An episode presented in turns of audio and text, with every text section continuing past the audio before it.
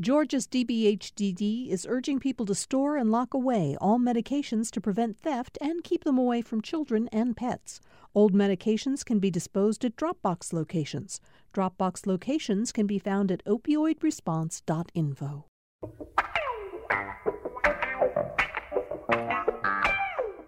And so we come to the end of yet another week on Political Rewind, another week with tumultuous political news that we've been talking about.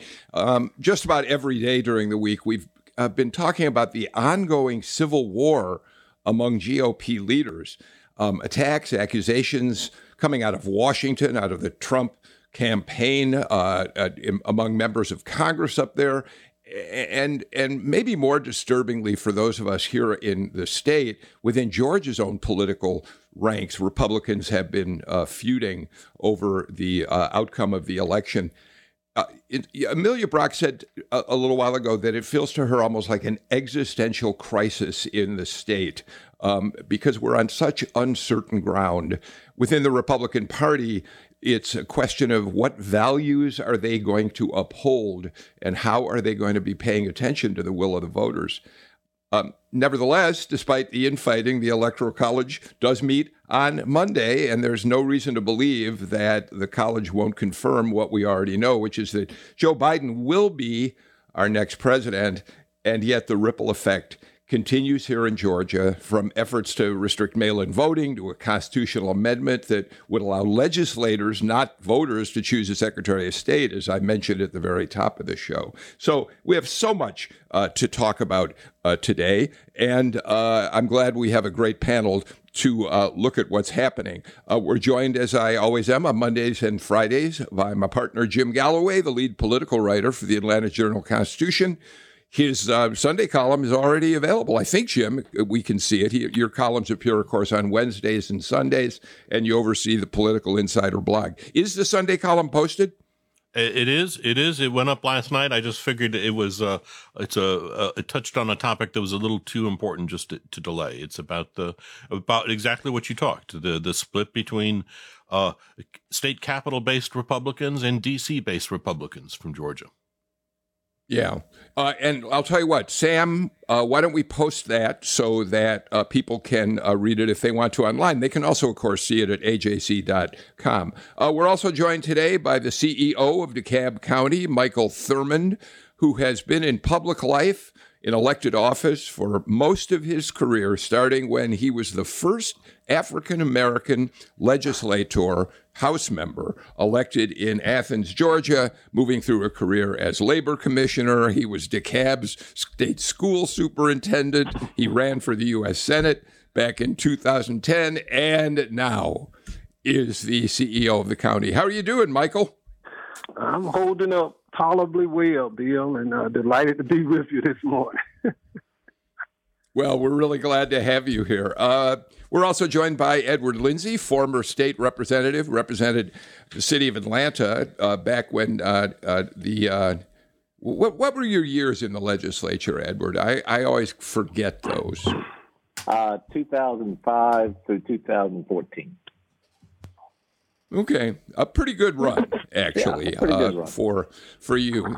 Thank you for being here. And I'm really happy to have back Patricia Murphy, who during her years on the show has worn many hats. And, of course, as you all know out there, the one she's wearing now is as an AJC political reporter. Patricia, I said to you right before the show went on the air, this new job for you, you are working so hard. And I wonder if you wake up some mornings and say, oh, my God, I had no idea I'd be working this hard. I mentioned to you beforehand, the only thing that's falling through the cracks are my poor children's laundry. That's the one thing I need to really buckle down. But everything else is going great. Thank you. Okay. Well, we're so glad to have you back on the show today. Jim, as we start, I need to read, before we dig into all the issues we've got. I mean, it's hard to say that a Trump tweet is bizarre because this bar is so low. But this one, which he posted about 50 minutes ago, let me read it, Jim. Now that the Biden administration will be a scandal-plagued mess for years to come, it is much easier for the Supreme Court of the United States to follow the Constitution and do what everybody knows has to be done. They must show great courage and wisdom, save the USA. So, Jim, now this isn't a matter of constitutional law. This is a matter of asking the Supreme Court to decide who is a more worthy person to be president for the next 4 years. That, and it's an acknowledgement there will be a Biden administration. It is that. And, of course, I think it's pretty clear that Trump is talking about Hunter Biden, Joe Biden's son, who announced a couple days ago that he is under investigation by the IRS on tax issues. If you compare that, we do have right now a sitting U.S. president who is also under investigation by the New York AG. So the equivalency of this thing escapes me. Edward, let me look. Edward, I have said for 2 weeks now that being a Republican on the show these days is not an easy thing. I mean, we try to be as balanced as we possibly can, but as I've said over and over again, sometimes balance does not mean giving in to the many lies that are coming out of the Trump campaign in their attempt to overturn a Democratic election. But Edward, when you hear something like that tweet, what do you make of what the president is doing? Well, the president is trying to cling on to power in any way that he can. He is pursuing legal remedies, which is his right if he believes there to be a wrong. And then he is trying to exert some kind of political pressure on these various states and on the judicial system. That is outside the bounds of acceptable conduct. And quite frankly, the Texas lawsuit is more political than it is legal in nature, on so many bases. The Georgia and other states responded last night to it, and they do a pretty good job tearing apart the merits of the Texas lawsuit.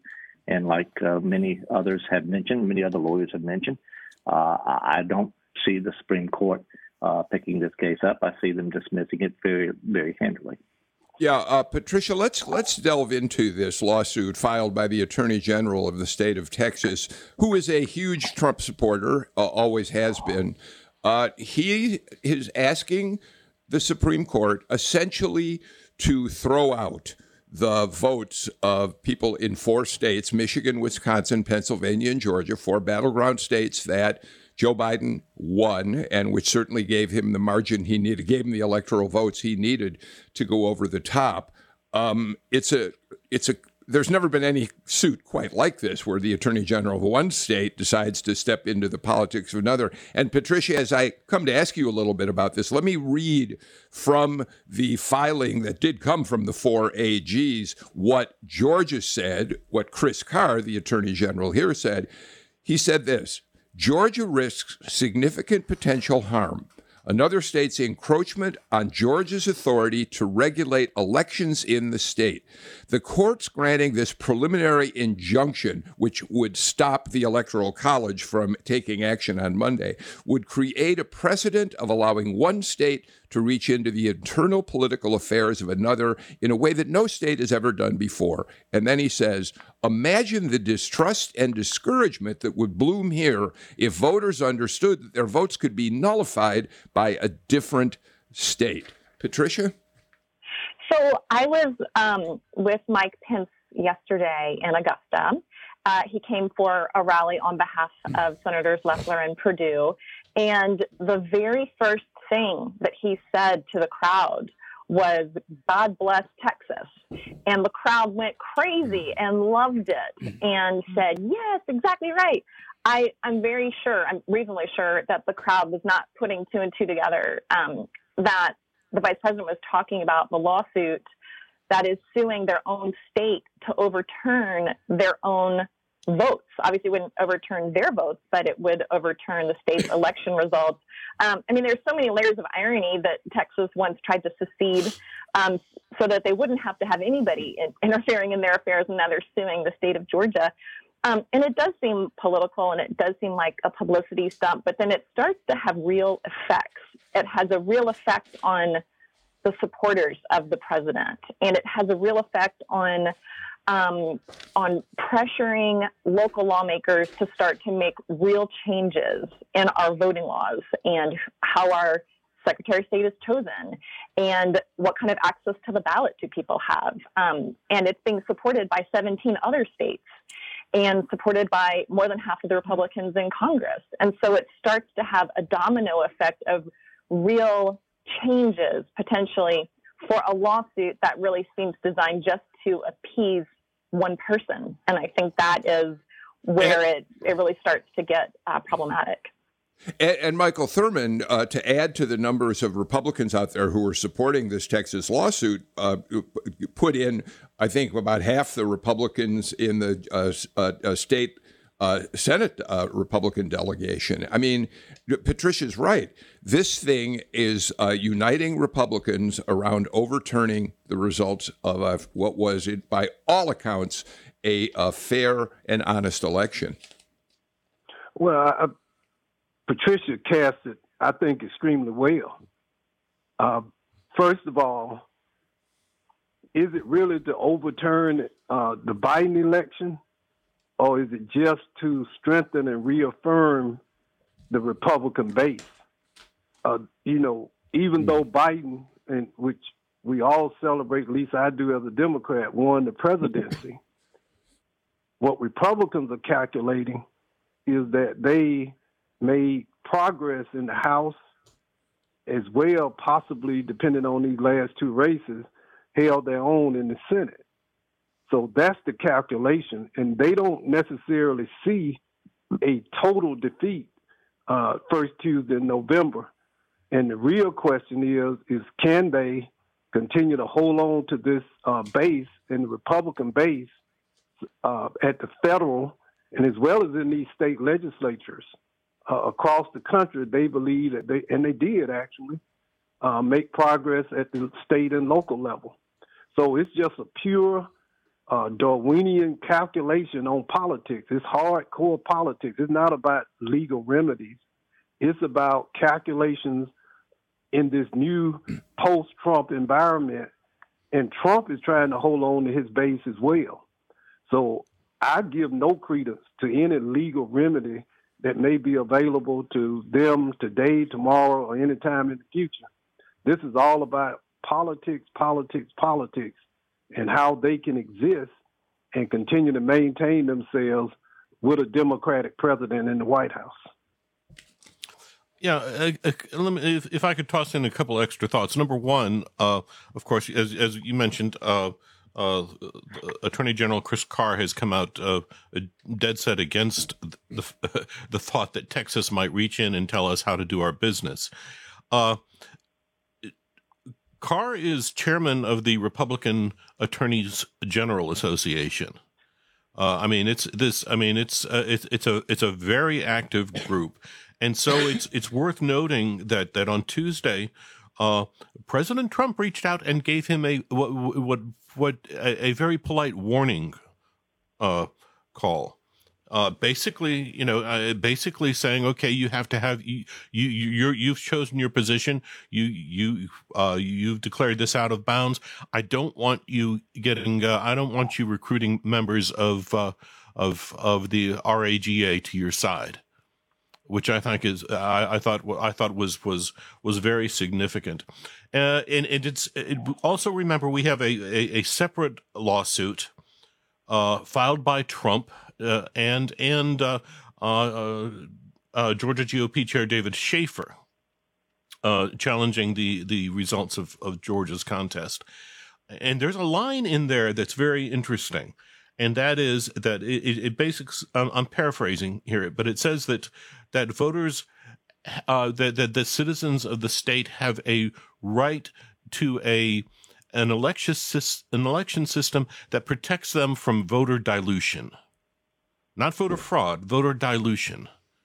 And you know, on the stump, they've been arguing that voter fraud does dilute the impact of eligible voters. But dilution can have many forms, and dilution has occurred in Georgia simply because we've added 1 million voters to the rolls in the last year, and one wonders whether that's going to be the Georgia GOP and other Republicans in other states are shifting toward that position. See, so Edward, I want to get you in here, but let's explain what Jim just said. I mean, one form of dilution, of course, is based on what the Republicans would basically suggest is that if people who are not eligible to vote go ahead and cast ballots, it dilutes the impact of those who are, in fact, legal voters. That's one way you can interpret dilution. But another way, as Jim suggests, when you talk about 1 million voters, is dilution, especially from a Republican point of view, also is when you expand the voter base to include new residents of the state, minorities who are now registering in larger numbers, Asians, Hispanics, right? I mean, there's another form of diluting potentially the Republican vote. Edward, jump in. Well, there's a lot to unpack with that. First off, in terms of the importance of the Georgia lawsuit as it relates to the Texas lawsuit, one of the key points that the state of Georgia raises, and it's a very good point, is that there is already a remedy for someone who believes that the Georgia results are wrong, and that is seeking redress in the Georgia courts rather than one state suing another state in the U.S. Supreme Court.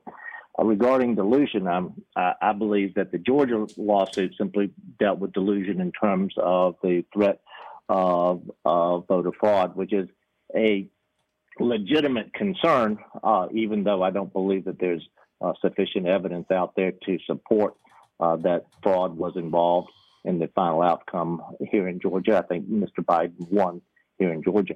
Number 3 point that you raised, you know, it does go to the challenge that Republicans have in this state, and that is to go after those emerging minority groups that have taken hold and have moved into the state of Georgia.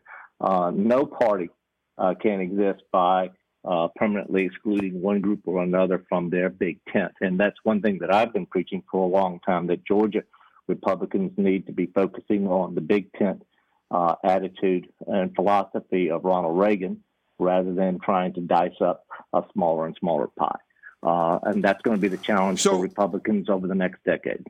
So, Mike, let me bring you and Patricia in, but let me frame the next part of our conversation with this.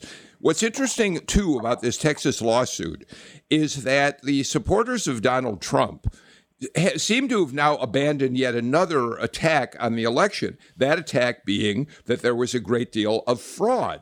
The Texas lawsuit isn't about fraud.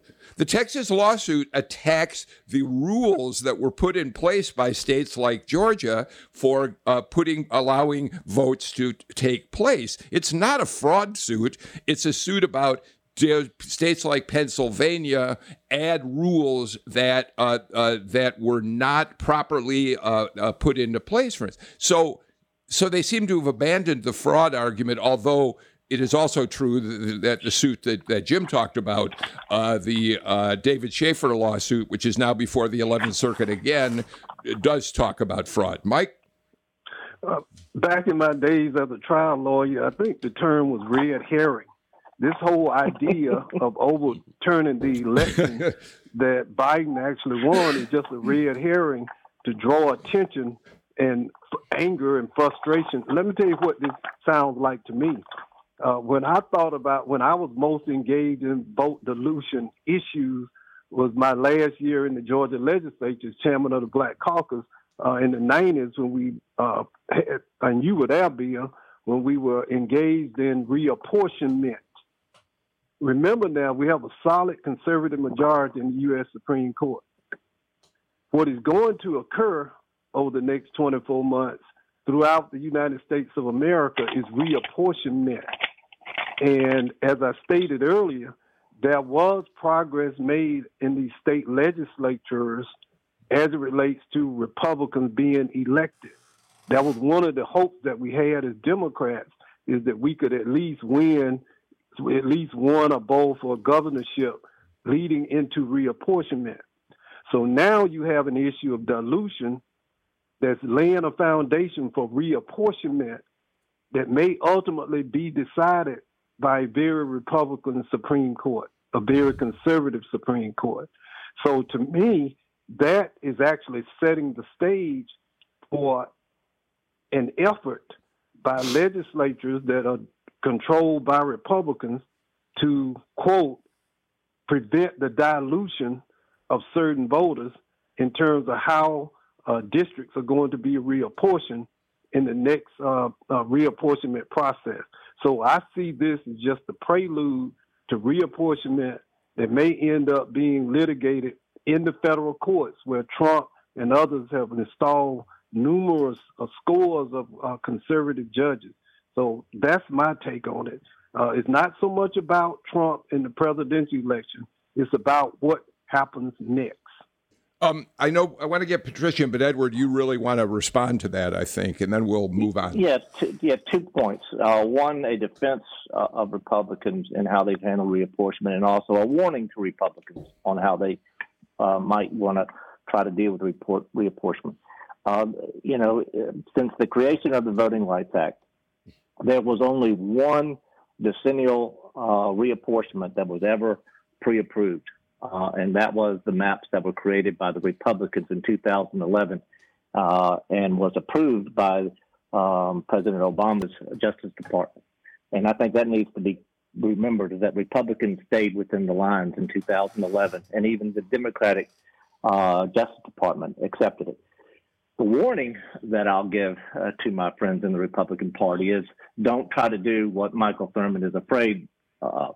And Georgia has a very good history for Republicans to look at and what not to do, and that is what Democrats did in 2001 when they drew the maps that were so egregious that it aggravated and angered a lot of voters here in Georgia and led to Republicans finally taking control of the governor's mansion, Lieutenant Governor's office, and the House and the Senate, due in large part, I believe, to the Democrats' overreach in 2001. So there's a defense and both a warning to my fellow Republicans.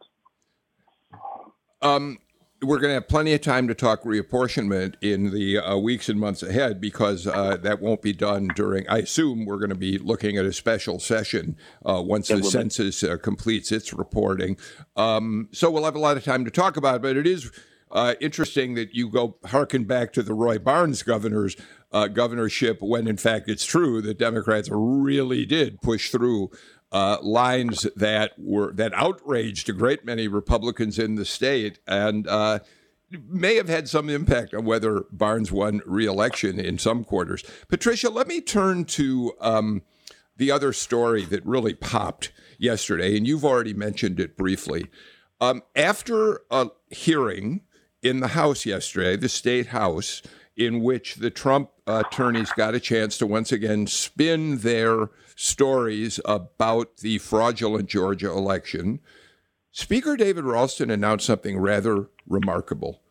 He said, he wants to see a constitutional amendment introduced in the upcoming session that will give the legislature the power to appoint the Secretary of State, take it out of the hands of voters. It would no longer be an elective position. And he makes no excuses or in no way hides the fact that he believes this needs to be done because he's angry at Brad Raffensperger. He thinks that Brad Raffensperger took some actions in both the June 9th primary and the general election that hurt Republicans. And now he's looking at payback, Patricia. Yes. The speaker, I think, has been very frustrated with Raffensperger, as have many, many Republicans in the state, especially at the local level, after he sent out absentee ballot applications to all active voters. Raffensperger said he did that because of the pandemic. I think certainly that is a position that many people thought was very reasonable. But he did that over the objections and to the great anger of state Republican leaders in some cases who felt like that was really going to change the makeup of the people voting. It would encourage a number of people who might not otherwise go to the polls to say, oh, I could just do it from here in my living room. And obviously, if you've been elected under one system, you would like to keep those rules in place so that you continue to be reelected. To add a level of uncertainty is greatly problematic to people who are elected officials. And so that has been, I think, an undercurrent of Republicans' frustration with Raffensperger since the beginning of this whole process. And but you're getting into now we're talking more about these real changes from that could happen in a matter of weeks because the legislature is starting up in January. The timing of this is just is so interesting and rather incredible because it creates this environment of what are we going to do about the election for this Republican General Assembly when by all measures, all court decisions, all counts and recounts, there was nothing wrong with the election on a large scale that require legislative action. Also, the legislature, I think, will probably consider changes to voter ID for absentee ballots and may make some other changes. And that's all done under this umbrella of great frustration from the Republicans toward Raffensperger.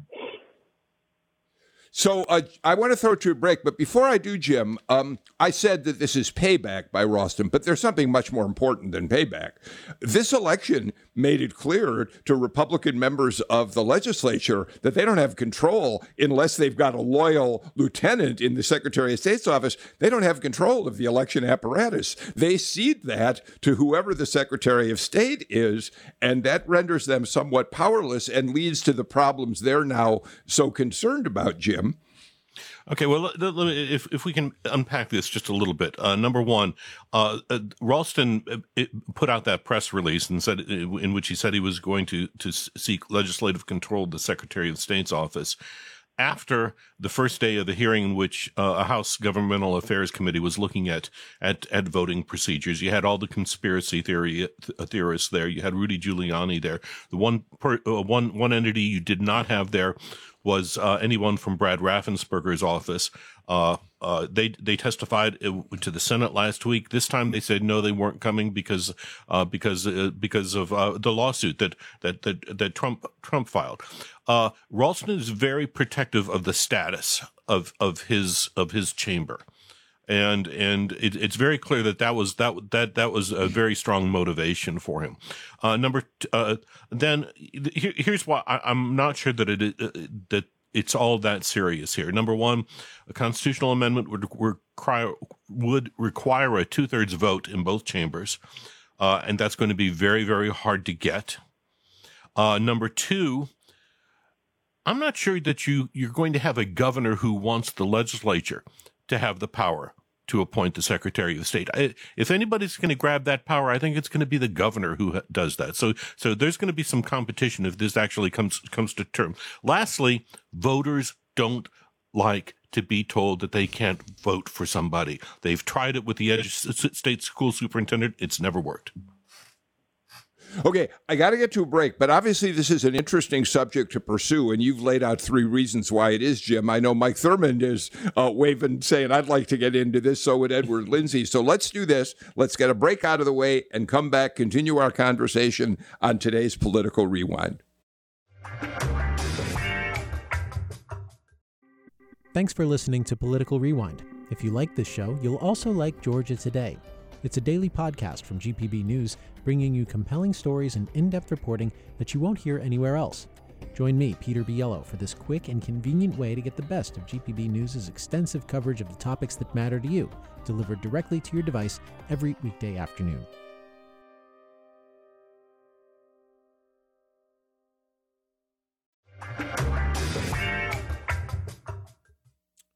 Patricia Murphy, Michael Thurmond, Edward Lindsey, Jim Galloway with me today on Political Rewind. As we go back to our conversation, let me quickly point out that even while we're dealing with all these terrible political problems, coronavirus here in Georgia continues to spike in a really awful way. The Department of Public Health reported that yesterday we had 6,126 new confirmed cases of the virus.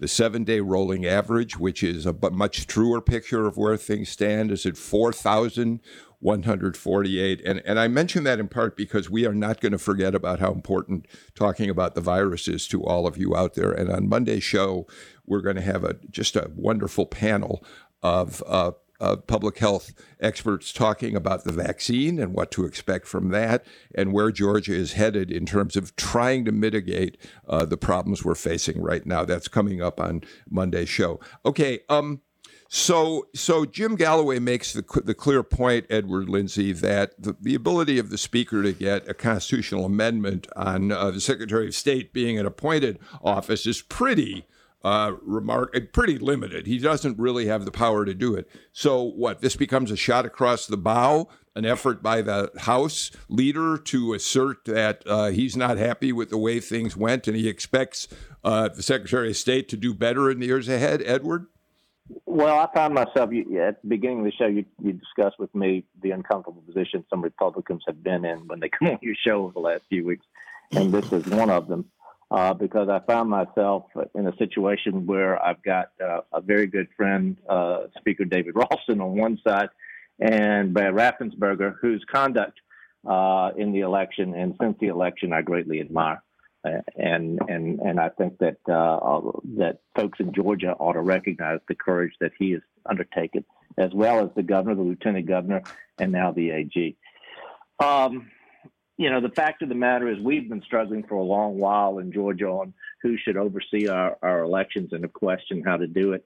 But like Jim mentioned, I don't see as a practical matter, even if it got to the voters turning away from an elected Secretary of State. Jim pointed out accurately what happened the last time we tried to restrict voters' ability to elect state officials, when they rejected handily the attempt to make the state school board superintendent appointed, and that was defeated. Jim, you were around, and I wasn't. It was like a 2-1 vote, if I remember correctly. It was, and that was the second time they tried it. Yeah.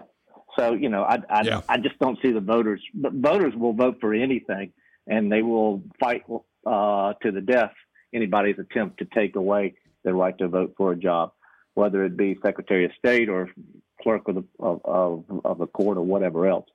But I do also want to touch on one thing that Patricia said regarding voting in Georgia. Keep in mind that it's been Republicans that have expanded the ease in which people can vote in Georgia. And I was there in 2006, I think it was, when we opened up absentee voting for any reason.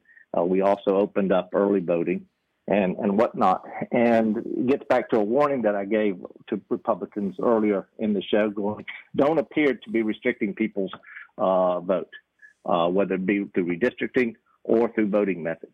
That's dangerous, and that will anger voters. And I certainly hope that my friends in the legislature don't do that. It's one thing to tweak, but it's another thing just to look like you're pulling back on people's ability to vote. Well, if I can jump in, Mike. Yeah, if I can jump in, first of all, I want to segue to something you said. To me, it's an embarrassment for our state's leaders to be focused and engaged in this kabuki theater in terms of this positioning for a post-Trump political world when you have tens of thousands of Georgians being negatively impacted by the COVID virus. It's an embarrassment when you really consider the reality here. This idea about the legislature, it's just what you said it is, a shot across the bow. But the one thing I want to push back with in terms of the way that the Secretary of State has comported himself in the conduction of and how the election was conducted. Let's not forget that he's also launched an investigation in the Fair Fight. He's also gone on record as supporting restricting access to the voting process and absentee voting. So, you know, let's not just passed the white hat around and said, this guy, no. And what this is really about, to be quite, from my estimation, of course, no one asked me for advice, but this is about who is going to control Georgia politics in the post-Trump era. And so you have a fight between the governor and the Secretary of State, the lieutenant governor, the speaker, and other Republican leaders fighting for position and power and control in a post-Trump environment, and more particularly who will be looked upon, who will be elevated to lead the Trump voting block here in the state. So that's what this is. It has little or nothing to do with voter access or anything of that nature. It's raw politics, and it's about 2022. Yeah, I mean, Galloway has written about whether, you know, we see Doug Collins challenge Brian Kemp in a primary and other, you know, permutations of that, perhaps a challenge to Jeff Duncan by, say, who am I thinking about, Jim, the chairman of the party right now? Shafer. I'm blocking. David Shafer. Thank you. Patricia, jump in, Patricia. So the other election that could really be affected, of course, is on January 5th. I mean, the voters I saw yesterday, do not believe that the vote was fair. Do not think that Trump lost this election. And they believe that because the president has told them that over and over and over. And many people said, well, I'm going to vote anyway, you know, because like we can't let the Democrats win. But then some people said, I just don't know. And other people said, well, I just want to see what Perdue does from here on out. I want to see what Loeffler does from here on out. So there is not, all of this chaos is having an effect on the Trump supporters, and the only single effect it's having that is unifying them is to continue to support President Trump. It has an incredibly disastrous, chaotic effect for how they feel about Republicans down ballot, and I think that is a major problem for the Republican Party to deal with, because when you have ostensibly the president who is still the leader of these people telling them horrible things about Republicans down ballot, and also telling them that the ballots they passed have been rigged against them, there's really no way to predict what happens on January 5th with that.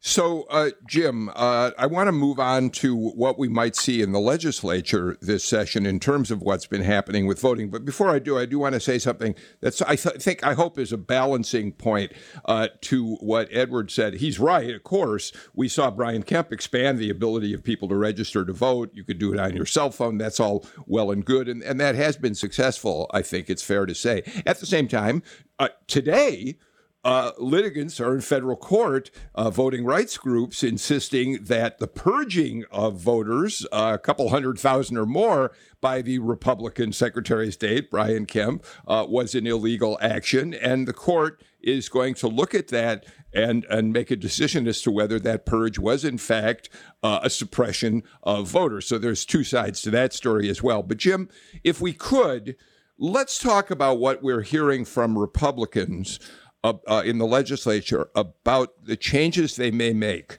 in how we vote. One of them is going to come even before the legislature convenes. There's a lawsuit that David Shafer and the RNC has filed that would restrict the hours in which drop boxes could be available for people to turn in their ballots for the January 5th runoff. They want to restrict it to business hours, despite the fact these boxes are supposed to be monitored by video cameras 24 hours a day. So they even start there with an action that precedes whatever they might take on in the legislative session, and we can talk about those issues too. Jim?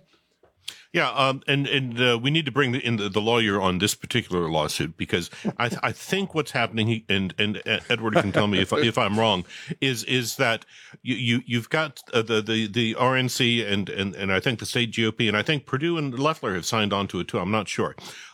They are raising questions about the legalities of Georgia's voting system, and courts are generally speaking.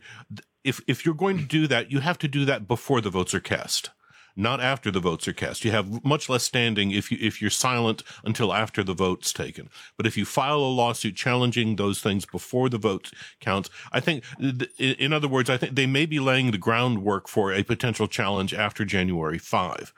But on the larger question, you have had a recent state Republican caucus meeting where there was talk about doing away with the no excuse absentee ballot, and I think Edward, I think that was 2004. And it was first used in 2006. Yeah. Interesting background on that is this occurred during the voter ID fight, and Republicans knew the voter ID fight was going to be challenged, and one of their solutions that they presented to the court was the no excuse absentee ballot. They said that if Democrats were going to say that the voter ID law discriminated against the poor or people who couldn't get proper ID, the no excuse ballot was their excuse was their solution there. Well, actually, the voter ID bill was passed in 2005 when I was there, and as well as the absentee, I believe. As well, mm-hmm. And the irony is, it was the Democrats in 2005 that were arguing that we shouldn't be expanding absentee ballots because that was a problem. And matter of fact, they filed a lawsuit about that. Jim's point is absolutely correct when it comes to trying to change the rules in the middle of a voting process. If you want to question the efficacy or legality of a particular rule in terms of how voting is done, you do it before the voting starts and not afterwards. As a matter of fact, that's one reason why so many President Trump's lawsuits have been kicked out of court, was the fact that he's only come after the voting is over and claimed that the methodology was wrong. It gets back to what we talked about earlier. We've got a lot of folks with some knee-jerk reactions, and hopefully the legislature will go slow regarding any potential changes. That's my one hope. Bill, also, I can't remember who said it earlier, but somebody earlier was talking about the existential crisis for the GOP right now, all of this infighting.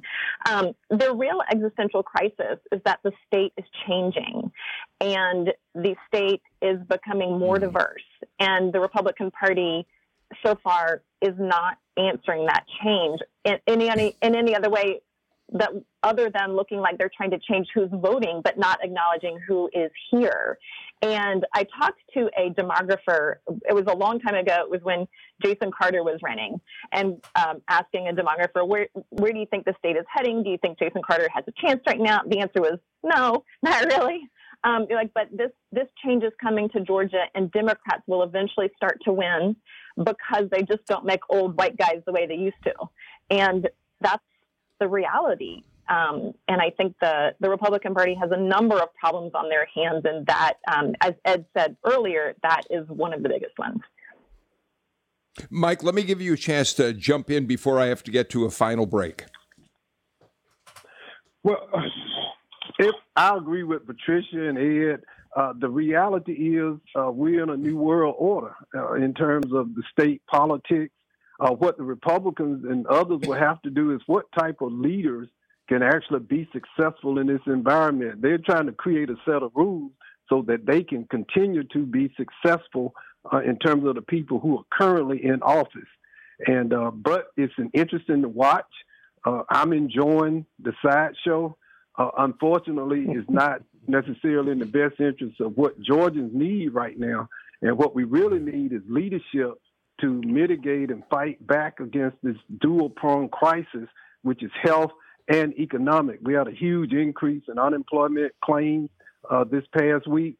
But rather than focusing on getting Georgians back to work, we're trying to change the rules of the game in the middle of while the clock is still running. It's a sad, sad testament really in terms of where we are right now in state leadership. So, Michael, before I get to the break, I'm sorry. I've known you for a very long time and watched your political career for, 30-plus years. I cannot imagine you're really enjoying watching what's unfolding right now, because what's unfolding right now, many people believe, is an attempt to subvert the democratic process. Well, and the difference for me, Bill, to be honest with you, I'm not taking it overly seriously, to be honest with you.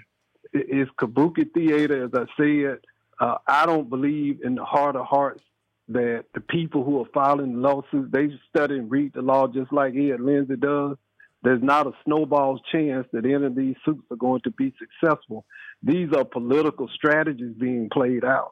So it's a mistake, I think, to overly obsess on the legal implications and to miss out on what's really playing out in the political sphere, which is what this is really all about. That said, Joe Biden will take office with a vast majority of Republicans believing that he is an illegitimate president, and the impact that could have on his ability to lead the country, we have got to watch unfold. Let's get to our final break of the show. We'll be back with more in just a moment.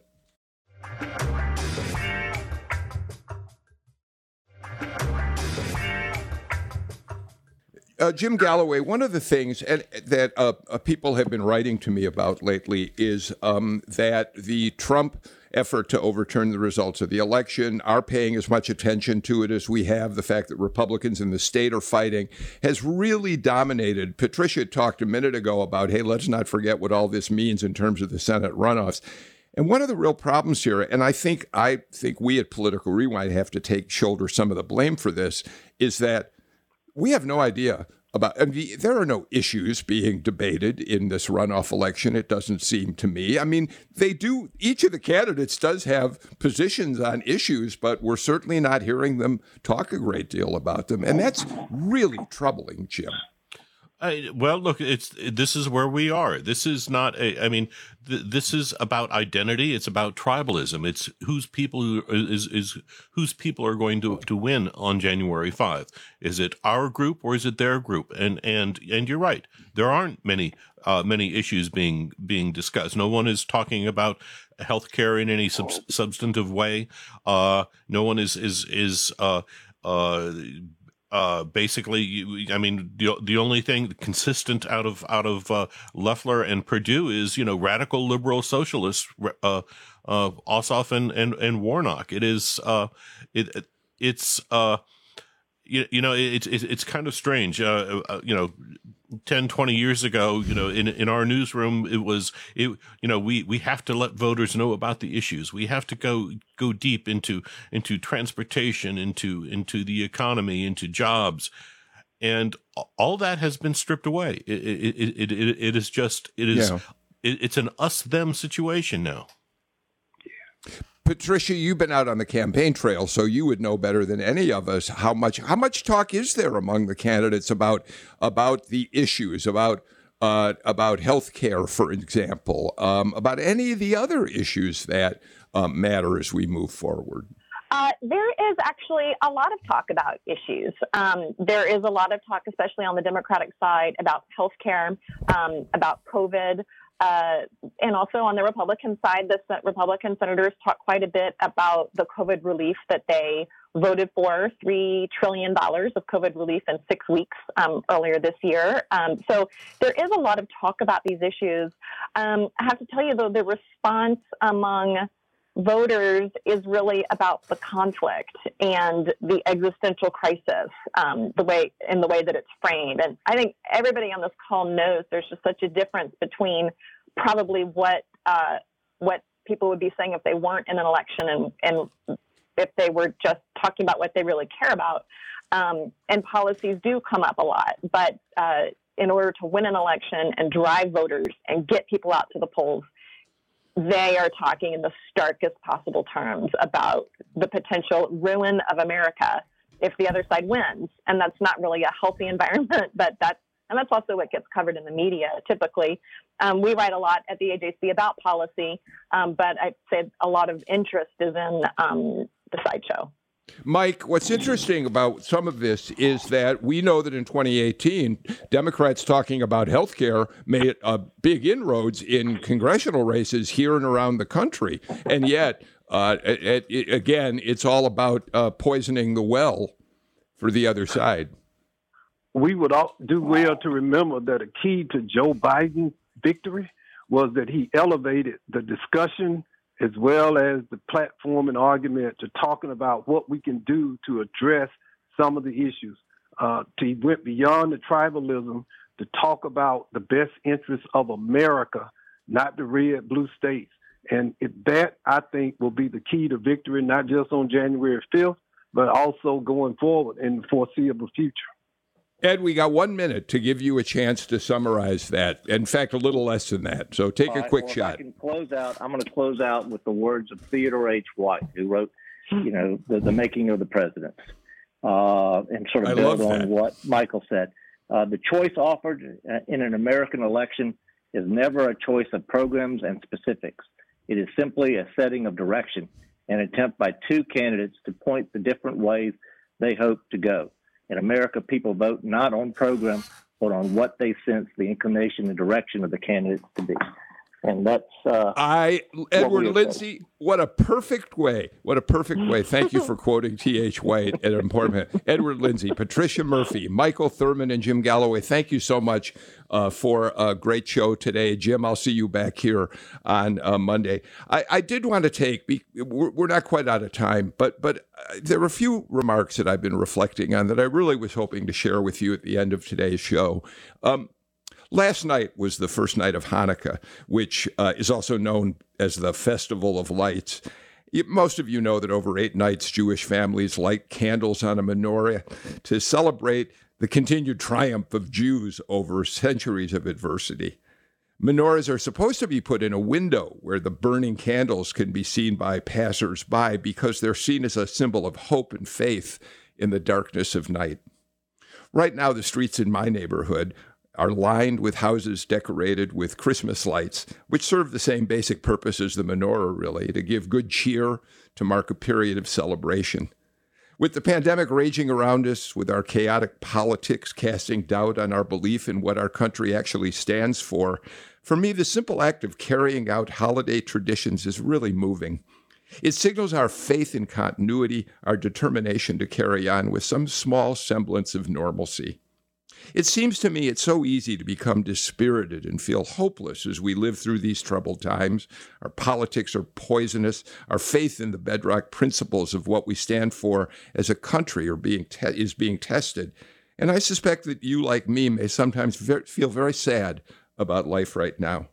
So last night, while I was staring at my menorah, I reflected on a few things that are giving me small comfort in difficult times. And here's just a couple that randomly came up for me. They're not equal in scope or magnitude, but they do remind me that the world continues to have elements worthy of celebration and joy. The Marcus Foundation announced yesterday that Bernie Marcus is giving an $80 million gift to the Shepherd Spinal Center, which is a sign that philanthropy lives on.